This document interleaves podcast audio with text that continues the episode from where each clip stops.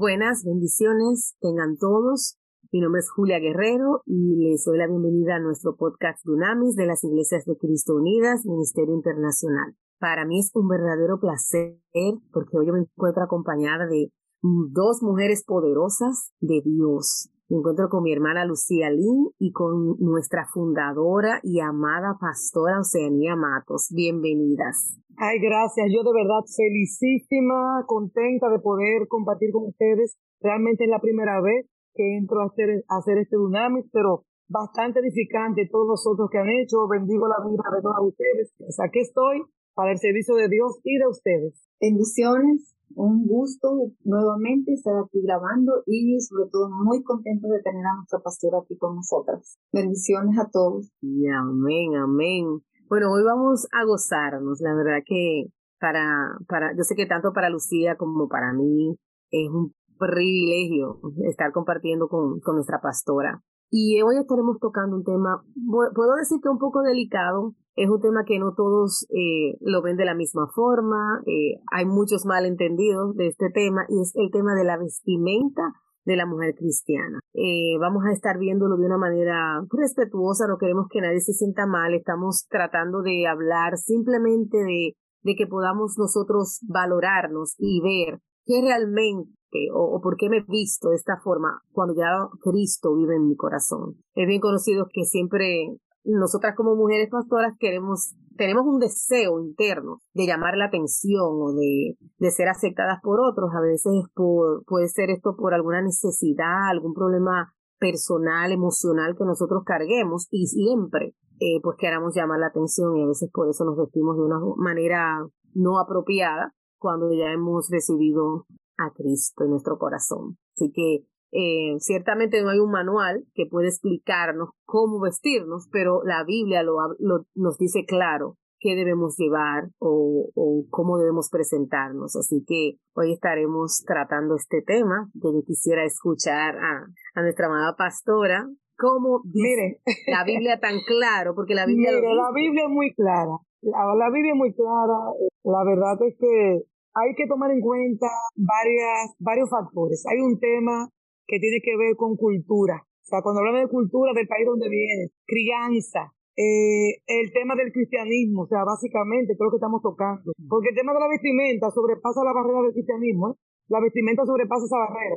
Porque también en el mundo fuera de la iglesia, también hay críticas constructivas y críticas que reprenden a las mujeres que andan vestidas de una manera no adecuada. Entonces, Hablo de cultura porque si nosotros vemos eh, en culturas antiquísimas y en culturas muy arraigadas, muy guardadas, personas que vienen, que son indígenas, personas de África, tienen una forma de vestir, una forma de adornarse, que nosotros vemos y no, no nos hace efecto, porque son ellos. Andan desnudos quizá, de la cintura para arriba, tienen argollas muy grandes puestas, tienen unos tatuajes enormes, se, se ponen el pelo de una manera pero a nosotros no nos afecta espiritualmente, porque entendemos que esa es una cultura que ellos tienen y dentro de ellos ellos están bien. Pero si esa cultura de ellos se traslada a algún joven nuestro, a un hijo nuestro, de Dominicana o de cualquier país que nos esté escuchando ahora mismo, nos vamos a asombrar, porque eso no es lo que acostumbramos nosotros a ver y a ver. Por eso nosotros tenemos un manual y la Biblia es el manual de vida.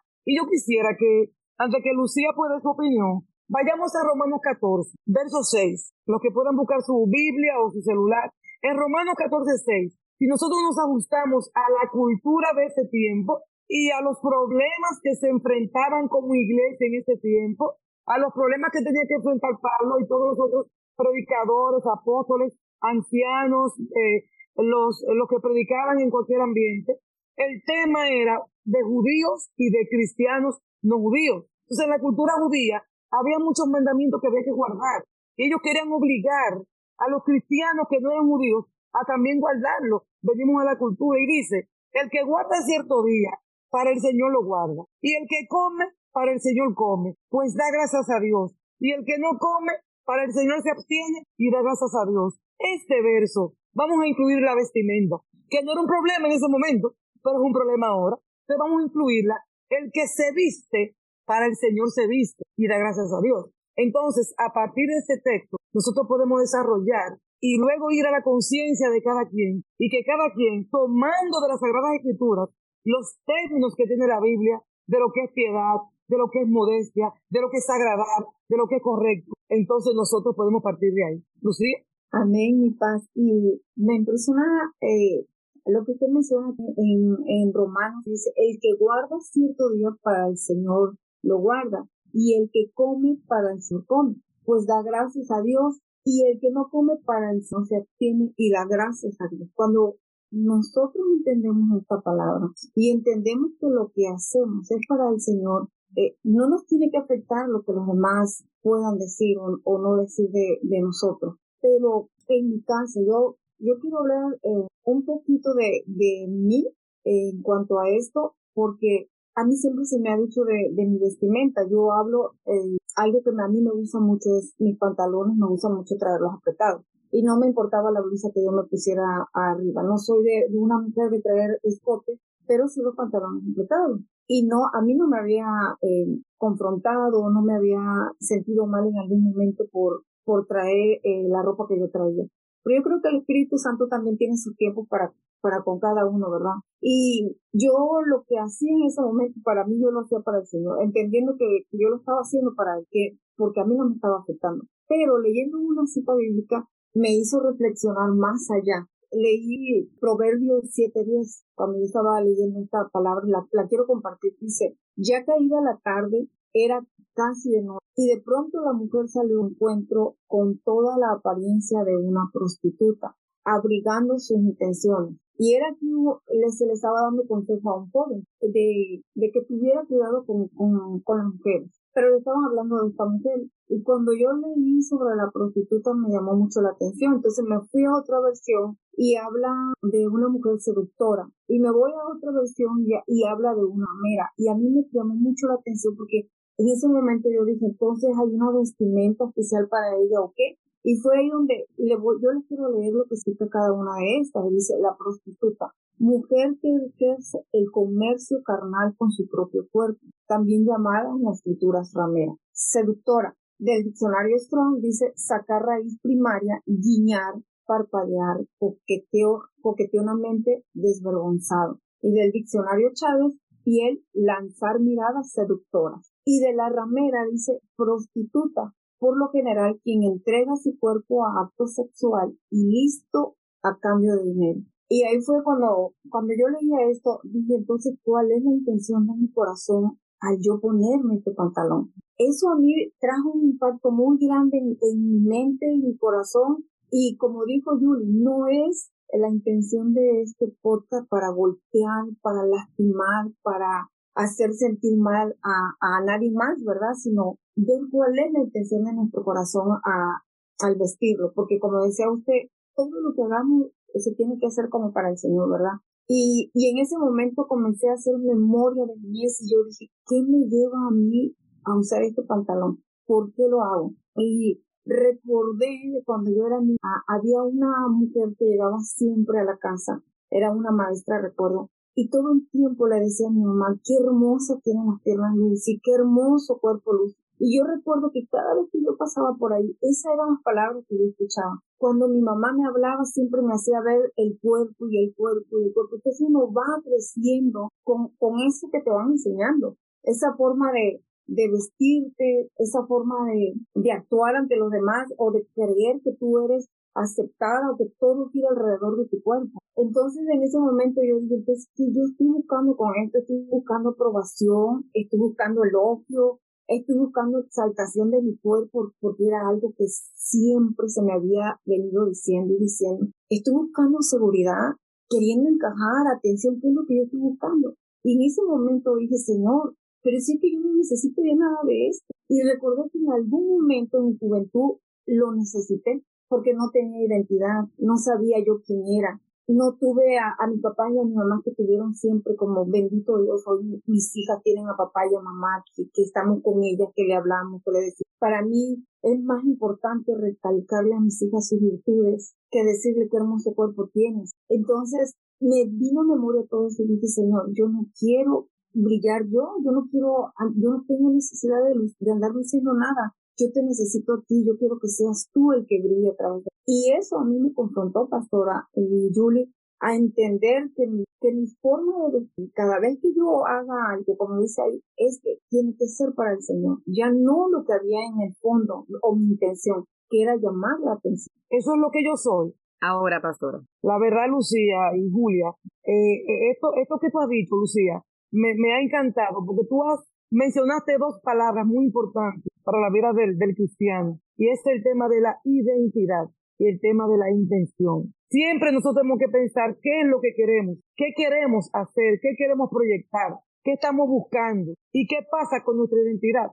Si vamos a depender siempre de lo que el otro piensa, de lo que el otro ve, de lo que el otro opina, pero olvidamos qué es lo que Dios quiere de nosotros. Y fíjate cómo nadie tuvo que decirte, quítate esos pantalones apretados. Porque puede ser que tú andes con unos pantalones apretados, pero con una camiseta larguísima. No pasa nada, ¿verdad? En la cultura nuestra. Pero sin embargo es Dios quien te, quien te corre, el Espíritu Santo te corrige y te dice y te pregunta y te dice, ya tú tienes identidad. Y fíjate cómo tú también hablas de tus hijas. Ya tus hijas no necesitan que tú le digas, tú eres bella, te ves de esta manera, aunque puede hacer falta, lo importante es que tú destaques de ella lo que son ellas, tu esencia, y es lo que Dios quiere de nosotros. Amén.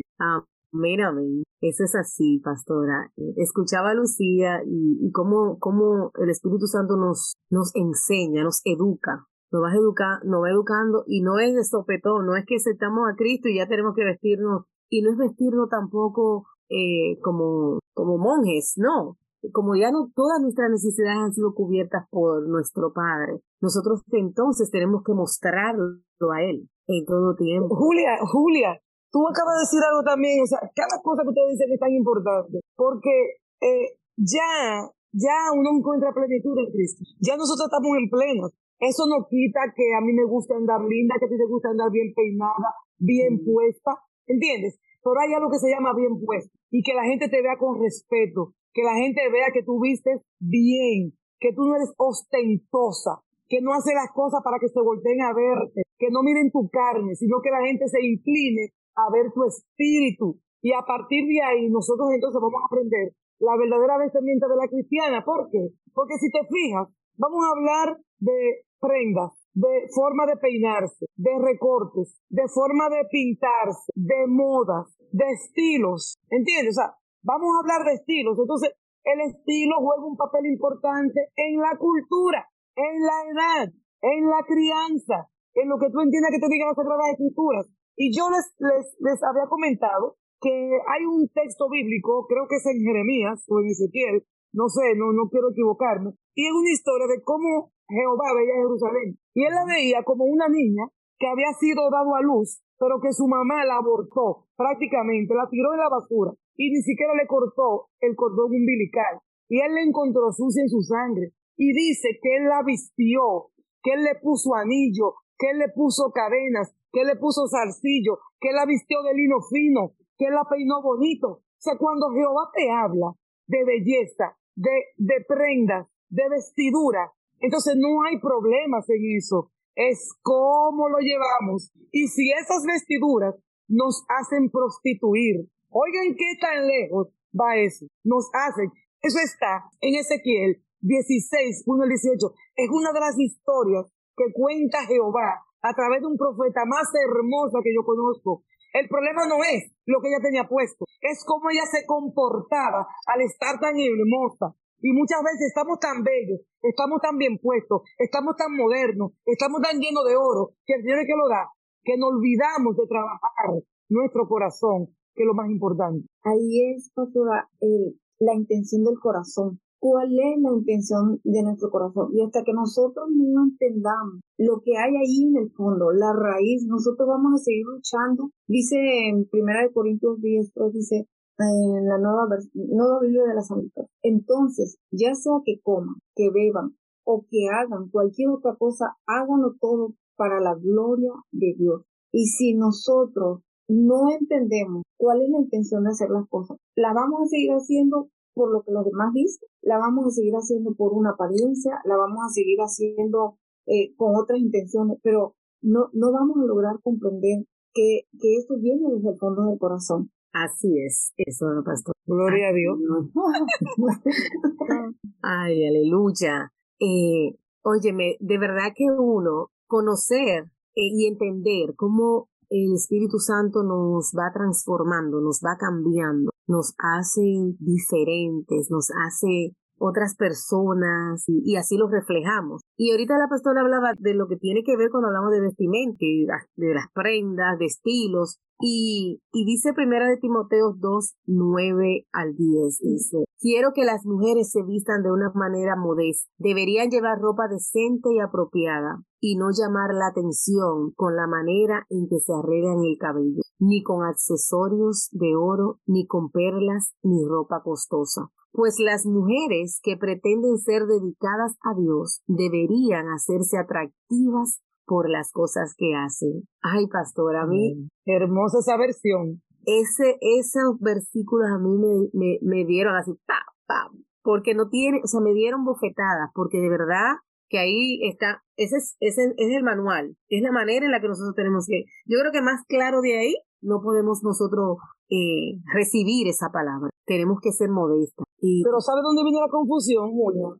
Perdón. ¿Sabe dónde viene la confusión? Cuando dicen, no te pongas peinados ostentosos, no te vistas con oro o con perlas o vestidos costosos, pero dice, sino con buenas obras. O sea, como tú trasladas esa vestimenta, ese oro, esos adornos con buenas obras, como que no coincide. Es que no le des importancia a esas cosas externas. Yo no sé por qué la gente no entiende las Sagradas Escrituras cuando está totalmente revelado. No es que no las uses, es que eso no esté por encima de tu piedad, por encima de tu decencia, por encima de la decencia que debe presentar una mujer cristiana, que tú sabes que sabe que sabe que hay ropas que son indecorosas. Eso, eso no es porque solamente sea cristiana, es porque tú vistas con decoro. Sí, es como yo decía que tú has traído es, es, tremendo. Es lo que yo decía al principio, pastora. Eh, hay un, deseo en el carnal, porque no solamente estamos hablando de las mujeres en este podcast, pero también igual pasa con muchos hombres, o sea que usan cosas muy pegadas, entonces quieren mostrar las cosas que tienen, para, pero ¿qué es lo que tú estás haciendo? Tú le estás mostrando, como dice la palabra, o sea, haz las cosas buenas, que eso es lo que tiene que salir. Si yo tengo a si yo voy, por ejemplo, a un púlpito y voy a predicar, yo no tengo que, mostrar mi cuerpo, yo no tengo, yo tengo que mostrar que el Señor de mí, que lo que, que es Él que va a hablar a través. Entonces nos hemos convertido, eh, eh, o se ha convertido, yo creo esto, en, una competencia, en una competencia carnal, olvidándonos de como usted dice y como dice el versículo. O sea, no es que no te vas a poner oro, ni te vas a poner adorno, ni te vas a, ni lo vas a usar. Es que no, eso no es lo primordial. Es que el Señor, lo que ve en nosotros es el corazón, y eso está también en una cita bíblica en primera de Pedro también. Primera de Pedro 3, 3, 4 dice que la belleza de ustedes no sea la externa, que consiste en adornos tales como peinados ostentosos, joyas de oro y vestidos lujosos, que su belleza sea más bien la incorruptible,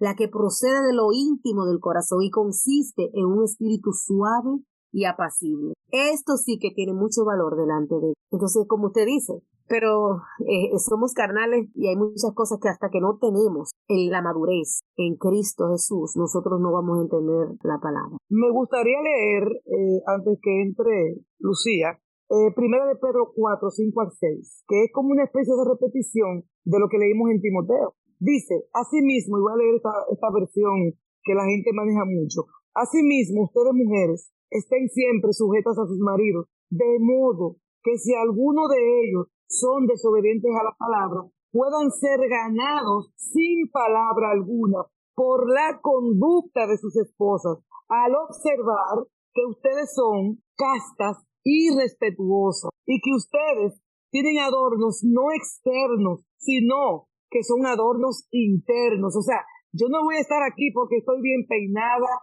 bien vestida, bien adornada. Eso no es lo que vale, eso no es lo que tiene que ver mi esposo, eso no es lo que tiene que ver Dios, eso no tiene que verlo mis hermanos. La gente tiene que ver en mí mis adornos espirituales, mis adornos emocionales, que cuando yo hable, la gente diga, wow, pero qué linda es ella, no por el físico, sino por lo que sale de nuestro corazón. Amén, amén, paz. Y eso me trae a memoria las facetas que yo he vivido y lo que acarrea no tener una identidad en Cristo. En algún momento de mi vida yo fui de aquellas mujeres y las respeto, ¿verdad? Sin ofender y sin hacer sentido a nadie, pero Yo fui de las mujeres que traía la falda hasta los tobillos, que no me maquillaba, que traía siempre una coletita, porque en algún momento se me había enseñado que esa era la santidad, cuando yo empezaba en el Evangelio. Pero yo recuerdo que cuando mi esposo llegaba a casa yo todo el tiempo estaba molesta. Muchas ocasiones recuerdo que yo, yo limpiaba por la mañana, limpiaba por la tarde y por la tarde me tocaba siempre. Cuando yo estaba limpiando llegaba y eran pleitos y eran gritos y yo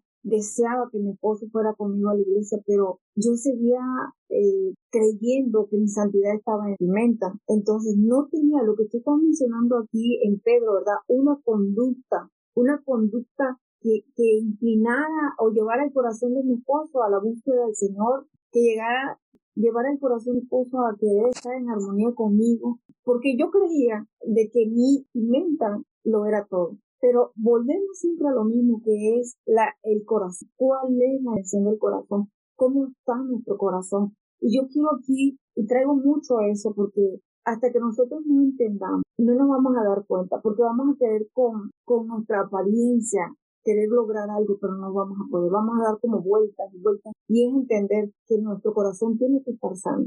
Cuando nuestro corazón está sano, todo lo demás va fluyendo. Nuestra imagen física es un reflejo de lo que hay en el interior de nuestro corazón. Y por más que nosotros querramos aparentar que estamos y somos esto, no, no, no podemos aparentar algo que sale a la luz. Yo quería como esposo aparentar que todo estaba bien. No podía, no podía. Y hoy entiendo que con un corazón herido, por más que yo quisiera eh, o vestir eh, una ropa para aparentar algo, no se puede. Lo que pasa que dice la palabra, y esto es muy serio y muy fuerte, y conoceréis la verdad, y la verdad te va a hacer libre. Nosotras hemos conocido la verdad, y cada día seguimos recibiendo revelación. Y cuando conocemos la verdad, que es Cristo, y que es su palabra, nos vamos a liberar de todo aquello que es apariencia, que es exigencia, que es controlador, que es lo que diga el otro. No, no, no, que es lo que diga yo. No, vamos a vestirnos en base a lo que dice las sagradas escrituras. Entonces, vamos a conocer la verdad.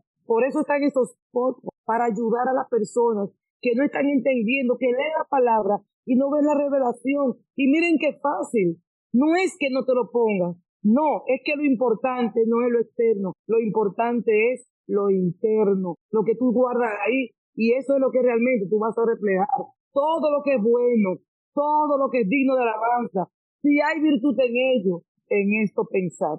Amén, amén. Eh, yo pienso que también cuando lo conocemos y cuando profundizamos, maduramos, eh, es cuando entonces recibimos la revelación. Hay mucha gente que yo veo en mi propia iglesia con muchos años y van a sentarse ahí, que cuando tú no creces, tú no recibes revelación y no comienzas a verte diferente. Porque yo lo digo por mí, o sea, yo mi caso, yo a mí me gustaba mucho mostrar mi pecho. O sea, ese era mi, yo siempre vestía, me gustaba mi y, y cuando comencé a, a hurgar, a profundizar, al principio yo decía, no, pues yo no le estoy haciendo nada malo a nadie con esto. Yo me, me gusta, yo ando con mi esposo y yo, pero llegó un momento en que entonces me sentía indecorosa.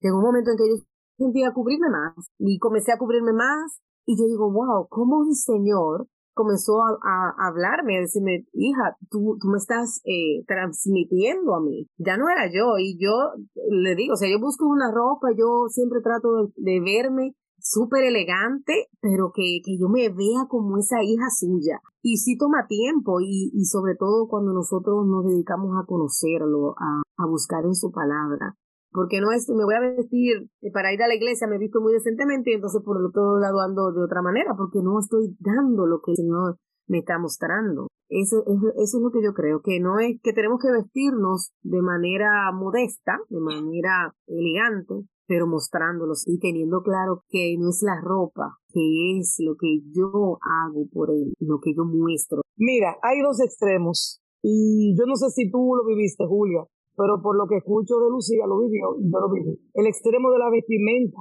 lo que llamamos RT, esa vestimenta de faldas largas que yo me pongo ahora con mucho orgullo, pero aquello era obligado por la religiosidad. De mangas largas, obligado por religiosidad, no por, por moda o porque me gusten. Y el otro extremo lo vemos nosotros a diario, cuando vemos una persona que quizás es adulta que ya es madre, que tiene hijos y que se viste como si fuera una muchachita. Cuando vemos, por ejemplo, artistas en el medio de la televisión, cantantes, que aunque sean artistas y se supone que se les permite un estilo de vestimenta diferente, a veces la criticamos de ridículo. Así mismo que hablamos, por la forma como viste. Y no estamos hablando de cristianismo, estamos hablando de cómo se ve una persona cuando está desfasada por su edad, por la profesión que tiene, por el lugar donde está, porque el lugar juega un papel importante. No es lo mismo tú subirte a un altar con una vestimenta que tú estar en el patio de tu casa. No es lo mismo.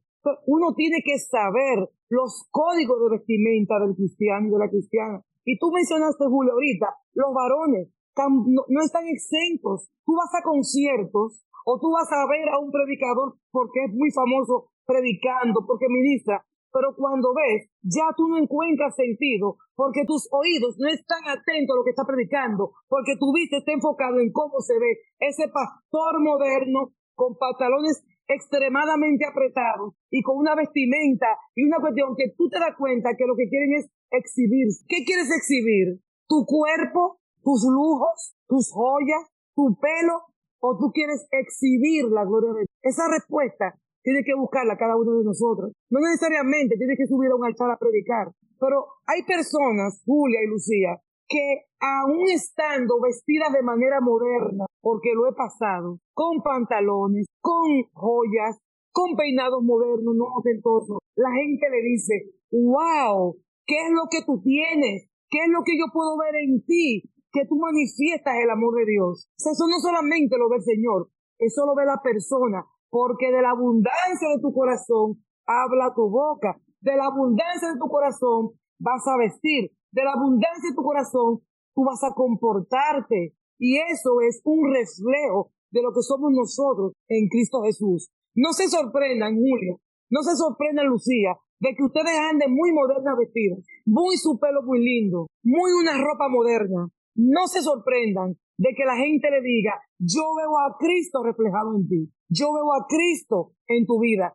porque reflejas lo que realmente eres, porque no es lo exterior, porque lo que llevas exterior lo vas a llevar, como dijimos al principio, con modestia, honrando, respetándote y respetando a los otros, respetando a tu esposo, respetándote a ti mismo. Nada que se salga de los estándares de la moralidad cabe en una cristiana y en un cristiano. Mi bíblico es la moralidad que está encerrada en la palabra, el que no lo quiere ver en la Biblia, lo va a ver fuera y dentro de nosotros. La moralidad va a aflorar y eso se ve de la manera como vestimos también. Excelente, pastor. A mí me, me llamó mucho la atención esto que usted dijo de que no es lo mismo estar en un púlpito que estar en el patio de tu casa o en una reunión familiar o en un evento social.